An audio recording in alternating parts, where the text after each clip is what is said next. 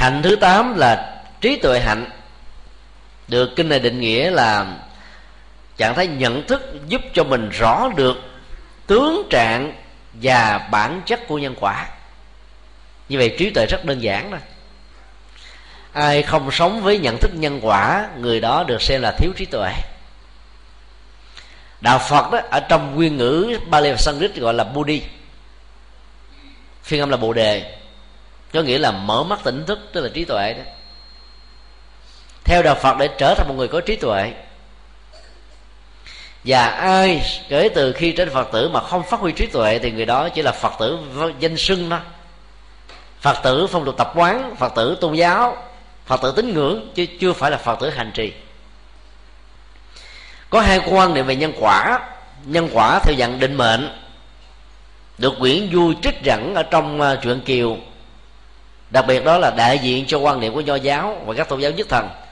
Bắt phong trần, phải phong trần, cho thanh cao mới đặng phần thanh cao. Tức mình chấp nhận rằng là mỗi một người có một số phận, giống như nhà có số, bàn ghế có kích cỡ, giày dép cũng có, số đo, thước đo, áo quần cũng thế. Mỗi thứ đều có con số tương thích từ đó ta nghĩ rằng là mà phận mạng con người cũng có con số, gọi là số phận nghĩ nhân quả như thế thì ta sẽ không phấn đấu nỗ lực ở hiện tại để làm mới cuộc đời, tạo dựng hạnh phúc, thay đổi những gì mà ta đã từng bị khổ đau. Nhân quả đó là nhân quả mê tín dị đoan. Có người hiểu một cách nôm na, kiếp này lỡ giết một con gà, kiếp sau đào thai làm gà, bị con gà giết lại. Nhân quả đó là nhân quả máy móc nhân quả đe dọa thôi. Để chúng ta sợ mà không dám làm xấu. Chứ chưa hiểu đúng nhân quả theo theo trí tuệ. Chúng tôi tạm gọi đó là nhân quả hình học mặt phẳng. Nó chỉ có giá trị cho cấp uh, trung học trở xuống. Còn nhân quả trong hiện thực là nhân quả hình học không gian đa chiều. Bởi vì nó bị tác động bởi rất nhiều nhân và duyên cùng thời trước thời và sau thời với nó theo cái tính cách là loại trừ cái nào mạnh, cái đó khống chế, cái nào yếu, cái đó bị loại trừ. Nếu ta hiểu một cách nôm na là trong cái gì được cái đó là nhân quả, thì ta không thể nào lý giải được ngay cái mùa lũ lụt của tháng này và tháng trước tại Việt Nam. Rất nhiều người nông dân phải trở thành trắng tay là bởi vì thuê tiền ngân hàng, vay tiền ngân hàng rồi mượn của tá điền. Ấy thế mà vụ mùa bị thất thu. Lúa thóc mà bán không được. Tiền không có đủ để trả nợ. Nỗ lực chân chính mà vẫn không có thành quả gì. Là bởi vì các cái duyên tiêu cực do khí hậu, thời tiết làm cho họ không thể nào thành công. Cho nên ta hiểu nhân quả, phải hiểu theo nhân quả có sự tương tác bởi các duyên và khi mình nắm bắt được các duyên như thế đó thì muốn có một thành quả tốt ta phải đầu tư và hỗ trợ bằng những yếu tố lành. Ngày xưa có câu là phi thương bất phú. Muốn giàu sang phú quý phải làm thương mại. Bây giờ trong giai đoạn mà khủng hoảng tài chính này là, là lúc là thương mại là sập tiệm luôn. Mà nhất là thương mại theo kiểu mà sàn giao dịch chứng khoán giờ trước đó là tỷ phú, giờ sau đó là euro như vậy phải thương mại có nghệ thuật, hiểu về nhân quả của kinh tế thì ta mới giàu.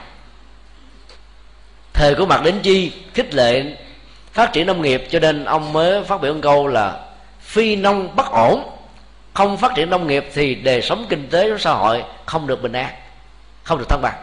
Đất nước việt nam, đất nước nông nghiệp là khó.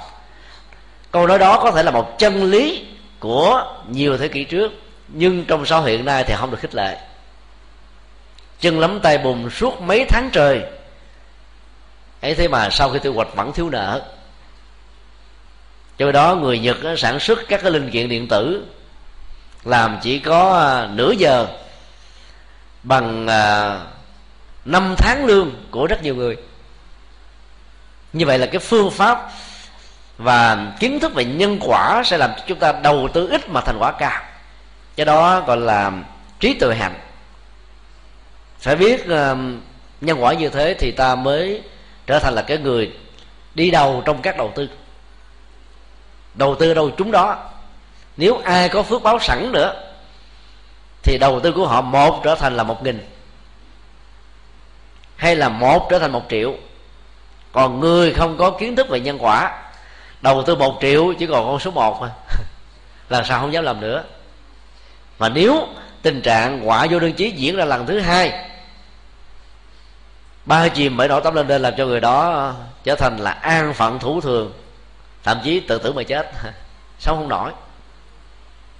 Nhìn trí tuệ rất là quan trọng trí tuệ được kinh này mô tả là giải quyết tất cả các vấn đề hay là vấn nạn của bản thân, của gia đình và xã hội trên nền tảng của tứ diệu đế. Tức là hai lớp nhân quả. Nhân quả đầu là nhân quả khổ đau của bế tắc. Thứ nhất là phải có bản lĩnh đối diện với hiện thực. Cái nào đang khổ phải thừa nhận là khổ. Cái nào đang thiếu thốn phải thừa nhận là thiếu thốn. Sau đó mới phanh ra nguyên nhân gốc rễ dẫn đến nó là cái gì? Lớp nhân quả thứ hai lạc quan. Thành quả an vui hạnh phúc, nhưng không phải là cầu nguyện, mà là phải đi bằng con đường bát chánh đạo. Tức là thực tập. Ai sống với à, hai lớp nhân quả như vừa nêu được xem là phát triển được trí tuệ. Và đó là một sự thực hành rất là quan trọng. Thì giàu tu theo pháp môn nào? Tịnh độ tông mật tông, thiền tông mà bỏ rơi tứ diệu đế thì cái đó là ngoại đạo hết á. Trong kinh đức phật xác định rõ như thế. Tứ diệu đế là đóng góp sâu sắc nhất của đức phật ở trong lịch sử tư tưởng của nhân loại. Do đó sẽ là một sự sai lầm nếu ta cho rằng đạo phật là bi quan yếm thế, chán trường. Vì ta chỉ nhớ cái phần đầu tiên là chân lý về khổ đau. Từ đó nguyên nhân, rồi kết quả và giải pháp thì ta lại quên đi y học ngày nay giải quyết các vấn nạn về bệnh tật đó, là đầu tiên phải tìm ra được manh mối của cái bệnh là cái gì. Rồi sau đó mới trị liệu để dẫn đến tình trạng sức khỏe được lành mạnh. Trị liệu là con đường và đó là quan trọng nhất. Hạnh thứ chín là như lai hạnh tức là ta thực tập hạnh đức của các đức phật. Mà các đức phật làm việc gì luôn luôn có tính cách vô ngã và dị tha. Còn chúng ta có thói quen là nghĩ cho mình được lệ lạc trước, đem lên bàn cân đông đo tính điếm lợi và hại. Nếu mình không có phần lợi thì không thèm làm, dầu biết đó là việc tốt. Thậm chí là chọt gậy bánh xe, phá đám, không cho ai ngóc đầu lên hết nếu mình ngóc không nổi. Vừa rồi à, thuyết giảng tại mỹ vào tháng 7 đó, chúng tôi nghe một phật tử việt kiều kể một câu chuyện tiếu kể lệ cho vui. Một nhóm à, các nhà khoa học về à, vạn vật được thỉnh mời sang việt nam để nghiên cứu về loại cốc của việt nam. Cốc và nhái đó. Thì trong đoàn là có những khoa học gia là người việt, vừa làm thông ngôn, vừa làm nói kết thì tới các làng quê việt nam nghiên cứu các loại cốc thì các nhà bác học về lĩnh vực này cảm thấy ngạc nhiên vô cùng. Còn gốc nó lơ đơ lơ đơ lơ đừ. Không thèm nhảy gì hết. Bản chất của cốc là nhảy mà. Nhảy dữ lắm. Các nhà khoa học hỏi tại sao các con cốc này bị mất nhân quyền đến độ bị tiêm chích tê liệt nhảy không nổi. Mấy ông khoa học gia việt nam mới nói không phải đâu. Các con cốc này nó từng nỗ lực nhảy lên nhưng mà bị các con khác nó kéo vô, kéo chân xuống con nào mới vừa nhảy lên là bị hai ba chục con khác kéo xuống. Riết rồi nhảy hoài không được, cho nên nó chấp nhận không thèm nhảy nữa.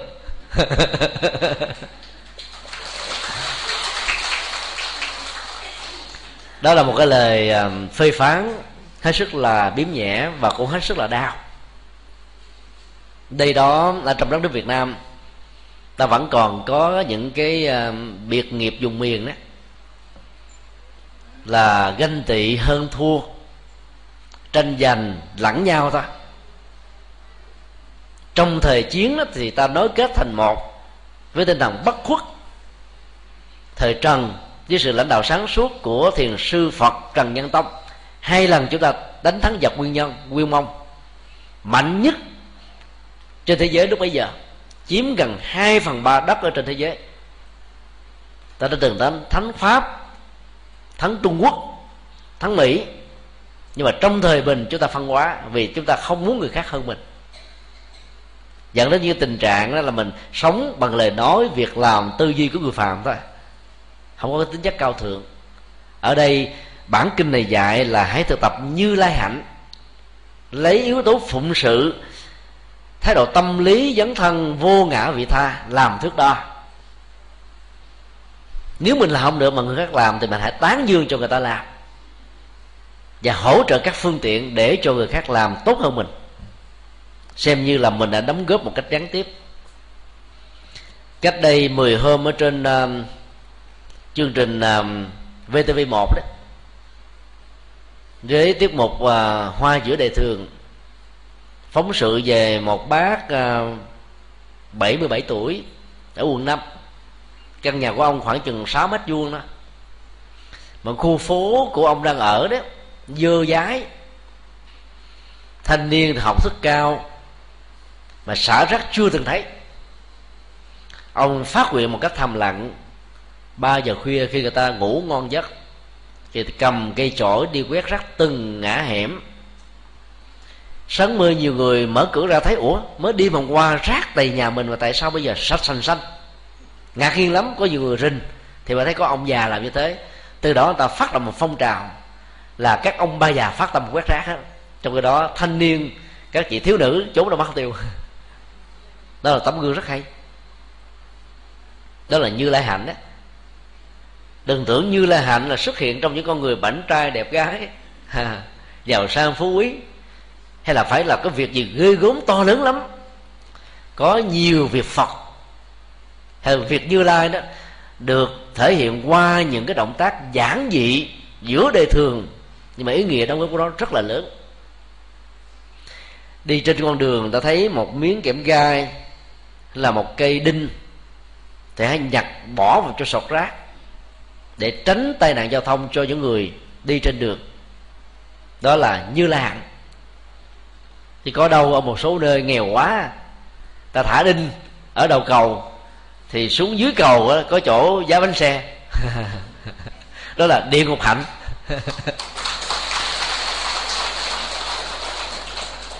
đã nghèo rồi mà còn làm những cái nghiệp đó là nghèo nghèo mạt kiếp. Nghèo từ đời cha cho đến nghèo đời con. Do đó muốn cho đất nước việt nam ngày càng thăng hoa thì mỗi người phải có được như lai hạnh. Nỗ lực xóa bỏ tất cả những hành động đúc lót, hối lộ, ô dù trù dập và phải đề cao nhân tài phát triển kinh tế trên nền tảng của pháp trị. Mục đích là phục vụ và mang lại lễ cho số đông cho chư thiên mà cho loài người chứ không phải cho bản thân mình. À, kinh điển nhà phật thường dạy như thế. Và hạnh cuối cùng là hạnh tự tại. Hạnh tự tại nó khác với um, hạnh của chúng ta là hạnh theo bản năng. Sáng mười um, nếu là người tại gia thì ta có thói quen đi làm vào buổi sáng thì sáng 6 giờ thức dậy, tập thể dục chút xíu, ăn sáng, đánh răng, rồi đi làm việc. Đến trưa về nhà ngã lưng khoảng chừng ba chục phút. Sau đó ờ, 12 giờ rưỡi đến công sở làm việc tiếp. 5 giờ về, nam thì ra các quán rượu, quán cà phê, tâm sự giải bài. Nữ về nhà, lo cho chồng, cho con, công việc đồng, rồi gia đình, vân vân ta làm đó như là một cái máy, cho thành thói quen rồi lập tới lập lui, lập xuôi lập ngược. Riết rồi, có nhiều người có cảm giác nhàm chán và muốn thoát ly. Là bởi vì ta sống theo cái ức chế và sự sai sử của bản năng hoặc là của những thói quen. Thì cuối cùng mình trở thành là kẻ nô lệ. Còn người à, thực tập theo tịnh độ tông đó là phải làm sao cho có được cái à, tâm hạnh tự tại tức là không bị trói buộc câu thúc. Ở trong tư cách của người tại gia, ta sống một cách có trách nhiệm với gia đình. Với tư cách là mẹ, là cha, là vợ, là chồng, là con cháu, là anh chị em với nhau. Làm trọn bổn phận trách nhiệm. Chứ không phải chờ có thuận cảnh mới làm, còn nghịch cảnh thì ta cáo lui. Ở chùa ta vẫn tu một cách tốt đẹp. Nhưng khi rời khỏi các khóa tu tại chùa có mặt ở nhà ta cũng có thể tu tâm. Có mặt công sở ta cũng có thể là phật sự. Làm việc ở mọi nơi mọi chốn. Đó gọi là tự tại hạnh. Người dân tây tạng bây giờ có mặt khắp năm châu bốn bể. Quý vị sang ấn độ nhất là damsala Bangalore, Chandigarh thì tất cả những người thường dân đều có sâu chuỗi trên tay. Đang buôn bán đang làm việc vẫn lần chuỗi vẫn tu tập được tốt đẹp như thường. Đó là những chánh điện di động. Đó là những giảng đường di động. Đó là những uh, nơi tu tập di động. Làm được như thế thì tâm mới thật là thuần. Còn về chùa thấy phật muốn tu về nhà thấy mẹ công phu chẳng đành. Ta hiểu cái câu thứ hai là cái câu đã phá đạo phật đấy. thấy mẹ mà công phu không đành thấy mẹ phải tu chứ sao? Tu phụng dưỡng tu hiếu kính. Đạo phật dạy à, đạo hiếu thảo mà. Ở chùa, ta tu theo tâm linh. Ở nhà, ta tu hiếu đạo. Tu xã hội. Tu gia đình. Ở đâu cũng tu được. Còn về nhà mà tu không đành, thì vậy là ta tu sai. Đức phật đâu có cấm mình hiếu thảo đâu. Mà nhà còn nâng tầm quan trọng của cha mẹ trở thành là hai vị phật trong nhà tự tại hạnh có nghĩa là giàu trong nghịch cảnh, vẫn tỉnh bơ, thản nhiên, như không có chuyện gì xảy ra. Ta hãy thực tập như thế này. Bất cứ một cái chuyện rắc rối gì diễn ra với mình khi mình phát tâm là phật sự, làm việc tốt thì hãy xem đó là chuyện bình thường. Làm việc tốt mà không có rắc rối trở ngại mới là chuyện lạ. Cứ nghĩ như thế, cho nên không chán nản thất vọng khi ta không được người tán đồng hỗ trợ tán dương đóng góp để giúp cho mình thành công ở mức độ cao hơn. Nhìn chung thì à, mười hạnh được bồ tát phổ hiền trình bày trong kinh niệm phật ba la mật này đó là tinh hoa của phần à, hạnh trong tính quyện và hạnh của hành giả tịnh độ tông. Các hành giả thực tập được như thế thì à, ta sẽ có được kết quả là dạng hạnh công đức và đây là một yếu tố quan trọng để hình thành được một trong mười danh hiệu của đức phật là minh hạnh túc tức là trọn vẹn đầy đủ được đức hạnh hay là những công đức phước báo và tội giác. Đó chính là trọng tâm của um, buổi pháp hội chiều hôm nay. À, bây giờ chúng ta có được uh, ít phút để vấn đáp. Quý vị có thể nêu bất cứ câu hỏi gì liên hệ đến sự tu học nói chung mô phật con à, xin thưa thầy nếu mà không à, đốt nhang thì mình ở nhà đó mình à, thờ cúng thì mình công phu tối hoặc là sáng thì mình tượng trưng lên. Thầy. À, khi nãy chúng tôi thuyết giảng đưa ra tình huống của những người hoa có thói quen thắp rất nhiều hương. Không có nghĩa là chúng tôi yêu cầu quý vị không thắp hương ở trong ờ, khóa hư lục của thiền sư trần thái tông nó có một bài kệ như thế này. Hương lòng thơm ngát cả rừng thiền, vườn tuệ chiên đàn quyện kết nên. Giới đức vót thành hình núi thẳm, lư lòng thắp sáng quyện dâng lên. Thì thường là mình muốn cho tâm hương nó được thể hiện bằng đạo đức, thiền định và trí tuệ để dân cúng cho mười phương đức phật đó ta có thể sử dụng một cái nén hương thông thường để tượng trưng và giúp cho ta tập trung hướng về. Mỗi người chỉ cần lòng thành thắp một nén hương mười phương chư phật đối thương chứng lọc, chứ không cần phải đốt quá nhiều. Ở tại ấn độ thì ta không có thói quen thắp hương. Vào trong chùa ấn độ là không có thắp hương. Ở chùa nhật cũng vậy. Lư hương lớn được đặt ở trước chánh điện là nếu có muốn thắp, ta thắp ngoài đó, và bên trong là để cho tâm hương được tỏa sáng. Cho nên ở nhà, nếu ờ, ai có những cái chứng bệnh dễ bị ngủ gục á mà, hôn trầm, thì thắp hương trầm lên để cái mùi đó nó kích thích, nó làm cho mình phấn chấn, sảng khoái, để đọc kinh, hiểu rõ nghĩa lý mà hành trì. Còn nếu mình không có bị những cái chứng bệnh hôn trầm dễ buồn ngủ đó, không cần phải thắp hương. Cho nên ờ, thấp vẫn được, nhưng thấp ít và quan trọng nhất là cúng đức phật bằng hương đạo đức tức là phụng sự chúng sinh. Thì giá trị tâm linh và sự thiết thực nó sẽ đạt được ở mức độ cao hơn. Xin yêu câu hỏi khác. Xin mời. Nam mô bổn sư thích ca mâu ni phật. Kính bạch đại đức. Dạ, con à, thay mặt cho một nhóm năm người ở huyện an nhơn tỉnh bình định này à, có năm câu hỏi. Ngày thứ nhất là ngày nay là ngày vía của phật a di đà thì à, theo à, nói về lý á, thì a di đà tức là lý tánh bản giác. Thì à, và trong kinh đó có nói là tự tánh di đà duy tâm tịnh độ. Tâm tịnh thì độ tịnh. Như vậy thì những người mà tu tâm đã tịnh thì có cần phải cầu nguyện vãng sanh tây phương cực lạc hay không? Và cõi ta bà này đa số là cho là uế độ. À, là do có lẽ là tâm của họ chưa tịnh. Có phải hay không? Có một lần phật thích ca nhấn chân xuống đất thì mọi người thấy đất này cõi này là vàng kim.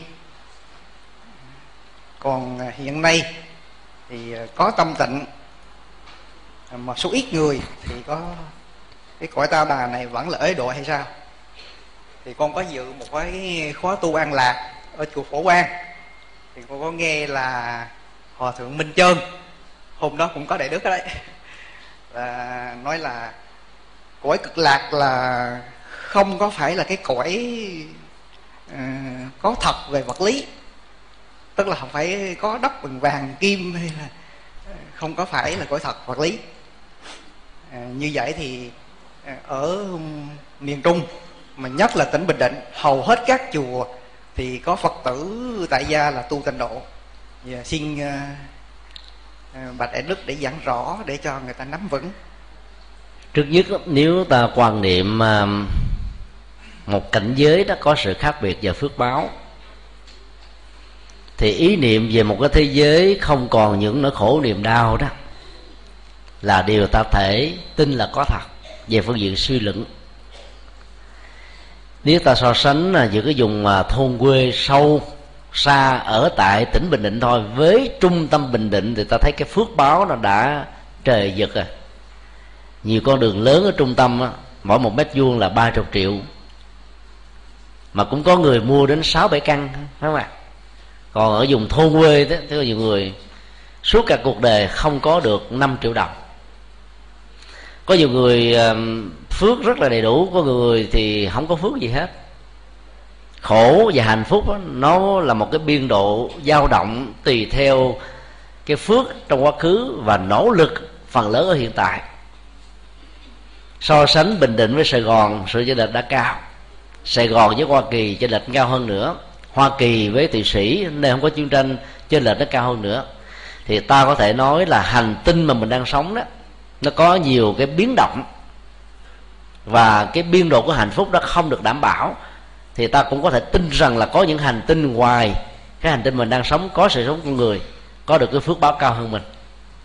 Về phương diện lý như thế, ta vẫn tin thế giới cực lạc là một thế giới hiện thực về vật lý, có thật. Cái có thật đó nó không quan trọng, mà quan trọng là làm thế nào để ta thiết lập được những tịnh độ ở ngay lúc mà ta đang sống mỗi một ngôi chùa tu tập đúng Phật pháp là một tịnh độ thu nhỏ. Theo đó, sự có mặt hành trì của chúng ta hàng ngày, hàng giờ hay là trong trong những thời khóa đó, ta có được sự an lạc liền ngay tức khắc. Và cái dư âm của an lạc đó vẫn còn tiếp tục tác động, chi phối và ảnh hưởng tốt cho đời sống của chúng ta.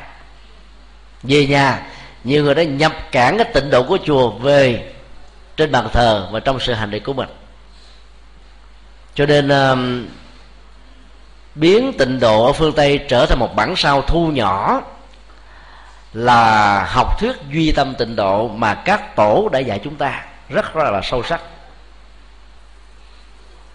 Theo phương pháp này thì ta không cần thiết phải à, quan niệm rằng là ta bà này là uế trượt đáng nhàm chán để hướng về thế giới cực lạc sau khi chúng ta qua đời vì ta thấy là nó có nhiều điểm bất toàn, cho nên là hãy nỗ lực và ta thấy rằng mình có nhiều vai trò để đóng góp, xây dựng ra một thế giới tịnh độ hiện thực như thế. Tâm được thanh tịnh thì cõi phật được thanh tịnh. Bởi vì tâm là chủ thể, là hệ quy chiếu cho phước báo và vận mệnh của con người. Trên học thuyết duy tâm tịnh độ từ tánh di đà, không phải là bác một thế giới tịnh độ phương tây mà là giúp chúng ta xây dựng một tịnh độ hiện thực ngay lúc chúng ta còn sống thông qua sự hành trì để sau khi qua đời ta có được những điều đó. Dĩ nhiên khi chúng tôi gọi mỗi một ngôi chùa là một tịnh độ thu nhỏ đó, không có nghĩa là ở chỗ nào trong mảnh đất chùa, ví dụ như chùa long khánh khoảng 3 mẫu, đều là phật hết. Cũng có nơi có sỏi, có đá, có cát, nơi có cây, cũng có nơi có sọt rác trong chùa cũng có nhà vệ sinh, phải không ạ? À? những cái này đâu phải là phật, vẫn có mặt ở trong một ngôi chùa. Cho nên tính cách tuyệt đối về một vấn đề nào đó chỉ là sự tương đối mà thôi. Hay nói cái khác là không có sự tuyệt đối trong thế giới tương đối. Còn kinh a di đà mô tả thế giới cực lạc của đức phật a di đà, trước nhất là cái khái niệm về sự khổ về tâm nó không có mặt không có nghĩa là thế giới đó là thế giới mà nó hoàn toàn, hoàn chỉnh một trăm phần trăm về vật lý. Cả các mô tả biểu tượng như là bảy báo, vàng, ngọc ngà, châu báu, lưu ly, mã não, san hô, hổ phách. Từ ở dưới suối, dưới đất các hàng cây là mô tả biểu trưng. Để chúng ta hình dung rằng là muốn có được an vui, không còn nỗi khổ niềm đau nữa, thì ta phải thực tập bảy thánh tài. Tức là bảy tài sản để biến mình từ một người phàm trở thành một bậc thánh. Nhưng mà người phàm kẻ tục là có thói quen tham cho nên phải lấy vàng dòng ngọc ngà châu báu làm cho người ta mê. Rồi khi vào pháp môn tịnh độ rồi mới giải thích bảy báo đó là bảy tài sản thánh. Nó là một phương tiện rất tốt. Chứ nơi nào mà đất toàn là bằng vàng thì nơi đó sống không nổi. Các công dân quặng vàng sống rất yếu thọ.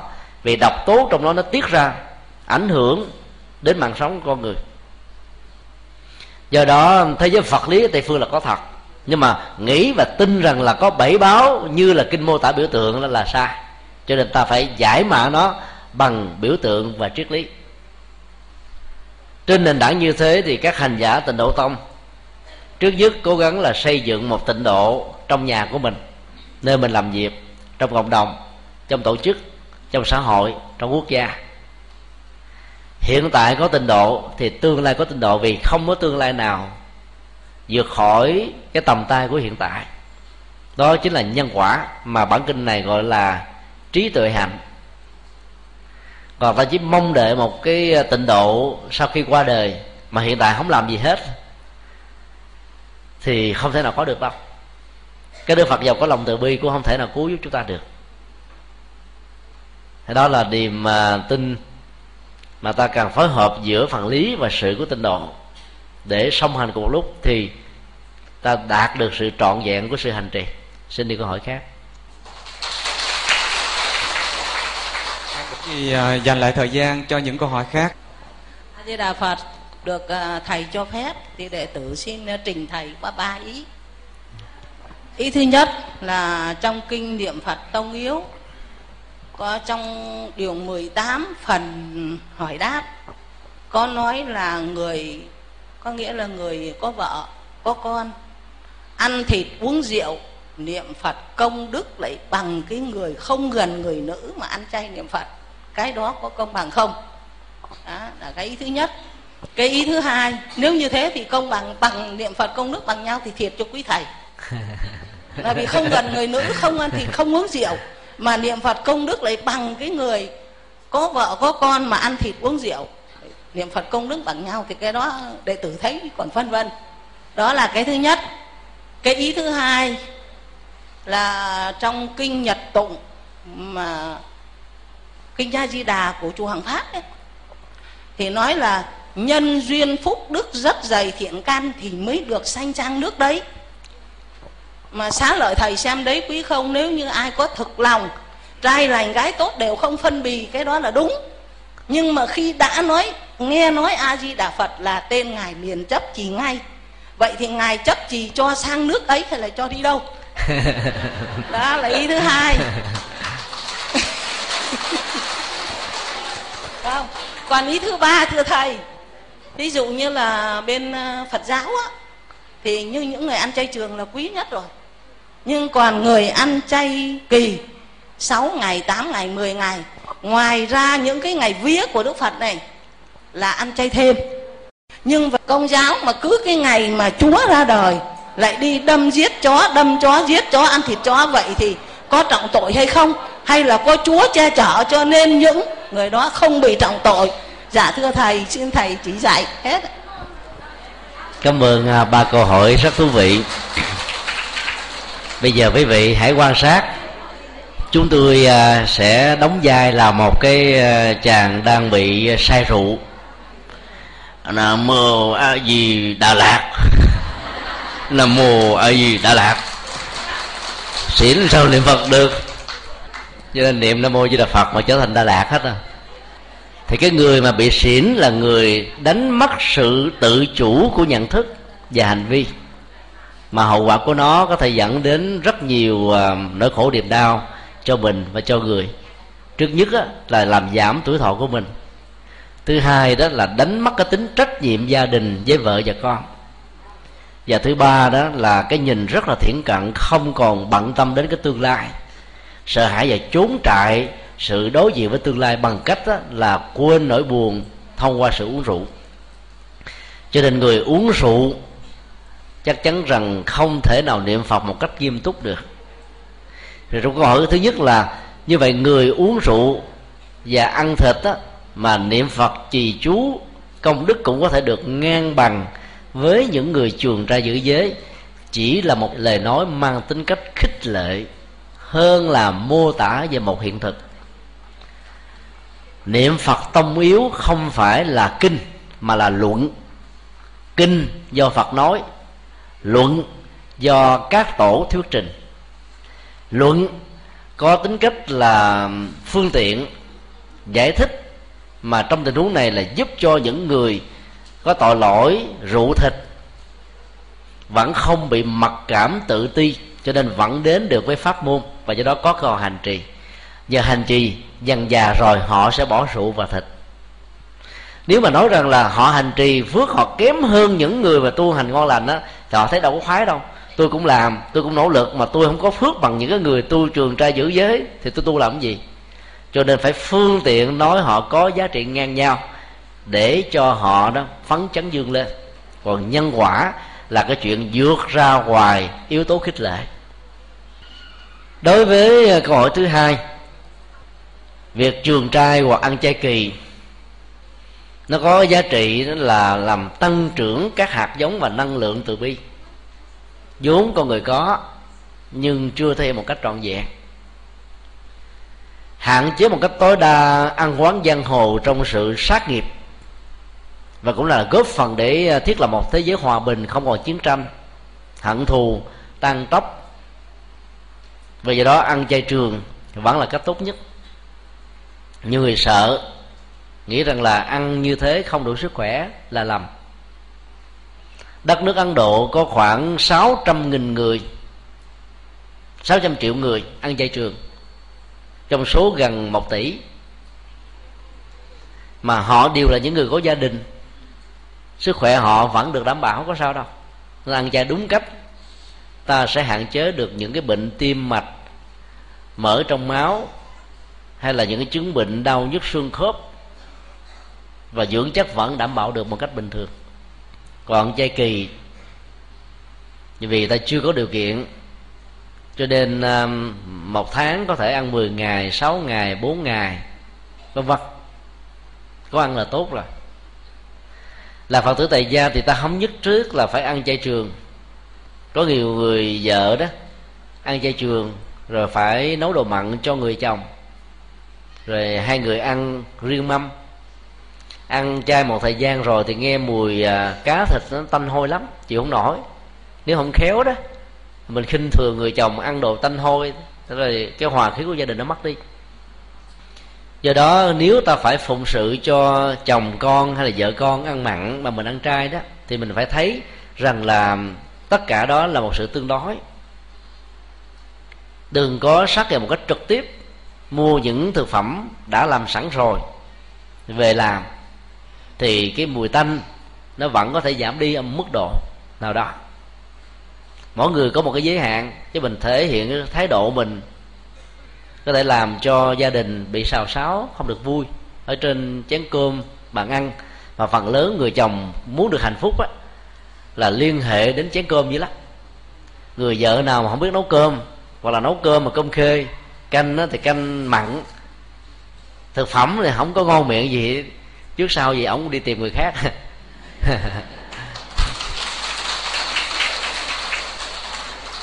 Vì đó phải thông cảm cái giới hạn của đàn ông và cái tật của đàn ông để mình biết bảo hộ và giữ gìn hạnh phúc gia đình.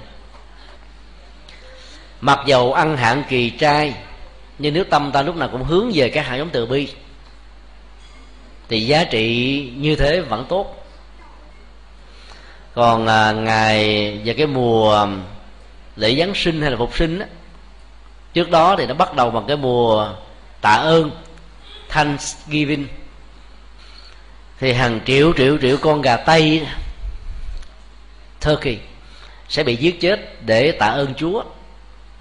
Vì từ thở nhỏ đó, những người theo thiên chúa giáo tin lành được giáo dục rằng là sự sống con người do chúa ban, chén cơm, manh áo là do chúa tặng mỗi một cái ác xì mà nếu người ta không xì ra được, nghẹn cổ mà chết. Nhờ xì ra được, đó là do chúa cho ta có cơ hội để xì. Cho nên xì xong cũng phải ơn chúa. Trước khi ăn cũng phải ơn chúa. Do vậy mà đến cái mùa tạ ơn chúa đó, người ta giết rất nhiều con gà tây. Vì ta nghĩ rằng là chúa cũng thưởng thụ giống như con người. Do đó tạ ơn như thế là một cái cách gieo nghiệp và mạt sát cái à, phẩm chất của các loài động vật khác. Tội lỗi ngày càng gia tăng. Ta may mắn làm các phật tử hiểu được đạo lý của lòng từ bi và chuyển hóa các hạt giống à, sát hại để góp phần xây dựng một thế giới hòa bình từ tâm, từ nhận thức, từ hành động của mình. Tuy nhiên ta cũng không nên kinh thường, ghét bỏ những người như thế vì họ đang sống trong cái mê tín của chúa do chính con người tạo ra áp đặt cho chúa. Chúa chưa từng hiện hữu. Tất cả những niềm tin về chúa do con người đặt ra mà thôi. Cho nên thay vì ghét bỏ họ thì ta hãy um, tìm cách để giúp cho họ được thay đổi quan điểm và nhận thức của mình. Có một điều rất là đáng mừng là ngày nay sau hội phương tây đó các hoạt động của những cái hội bảo vệ cái quyền lệ đạo đức của động vật đó mạnh còn hơn ở những nước phật giáo nữa đến cái ngày à, quốc tế bảo vệ quyền đạo đức của động vật đó, thì các thành viên sẽ đi biểu tình, chống đối lại các hành động tàn nhẫn của con người dành cho các loài gia súc và động vật.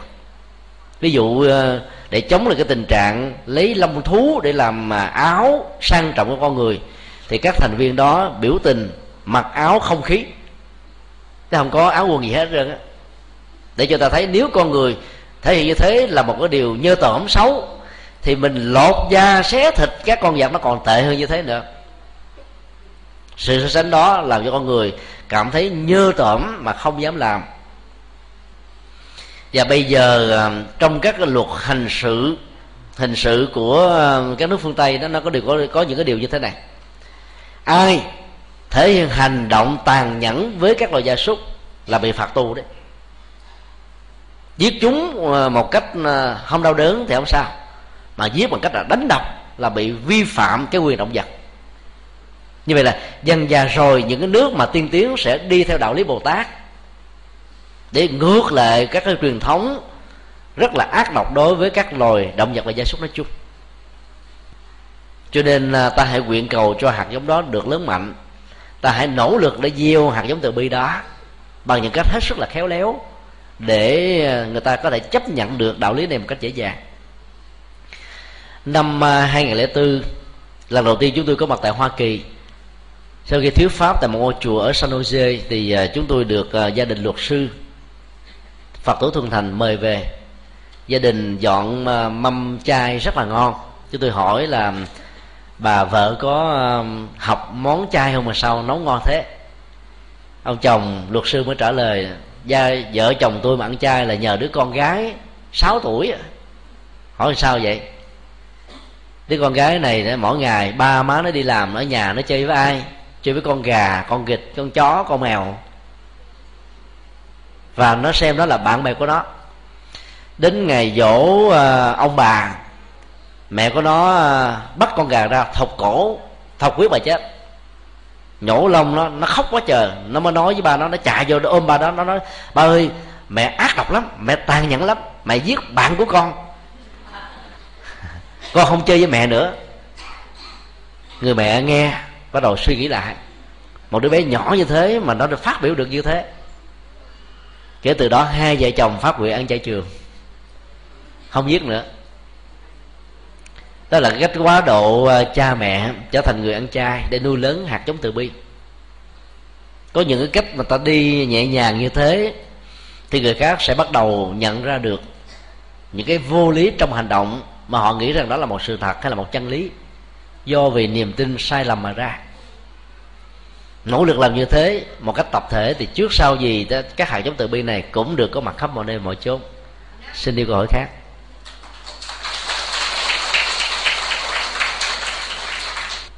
Dạ thưa đại đức giảng pháp. À, sau khi nghe đại đức giảng pháp à, tại đạo tràng của chùa long khánh được hai tiếng thì à, con thấy rằng là thời gian có hạn. Con không có dám hỏi nhưng mà con chỉ xin được sẽ chia sẻ với những cái điều mà nhiệm màu của Phật pháp trong cuộc đời con trong một thời gian rất là ngắn gọn. Qua hai tiếng đồng hồ mà đại đức đã giảng tại nơi đây cho các phật tử của đạo tràng mình nghe là sự nhiệm màu vô biên của con đường để vào bát chánh đạo và tứ thánh đế. Dạ con xin phép đại đức.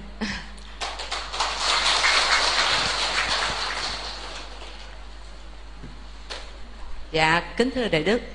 À, trước đây thì gia đình của con cũng theo đạo phật nhưng mà chỉ là lạy phật trong những cái ngày rằm vào mùng 1, 30 cũng như thông lệ của mọi người thôi nhưng mà sau khi con về chùa Long Khánh trong một cái khoảng giai đoạn gần đây á cũng vài năm gần đây thì con thấy thầy sư phụ trụ trì của chùa mình đã hướng dẫn con làm rất à, rất là nhiều việc. Nhưng mà những cái sự việc này nó đều nhiệm màu trong từng giờ và từng phút từng giây của cuộc đời con. Cũng như là sư phụ trụ trì chùa Liên Hoa chùa Tâm Ấn tỉnh xá Ngọc Nhuận chùa Ông Núi tất cả sự nhiệm màu này nó thể hiện có thể trong khoảng thời gian 6 tháng rất là vô biên và màu nhiệm. Có thể trong thời gian 15 phút, có thể trong khoảng thời gian 3 tháng 2 tháng, tất cả những gì con đã đi theo con đường bắt chánh đạo của các trụ trì dạy cho con, thì con thấy sự nhiệm màu đó nó cực kỳ nhanh trong vòng 3 năm trở lại đây. Còn trong cái khoảng thời gian trước của gia đình con tu, nhưng mà tu chỉ là tu lấy lệ, để cầu phước hơn là tu đi vào con đường bát chánh đạo, thì sự nhiệm màu đó gia đình con đều không có thấy được nhưng sau 3 năm tu và làm nhiều phật sự phật pháp thì từ thiện của xã hội thì gia đình của con đã nhận thấy cái điều đó cực kỳ nhiệm màu giống như lời của đại đức vừa giảng trong hai tiếng đồng hồ vừa qua. Dạ con xin hết.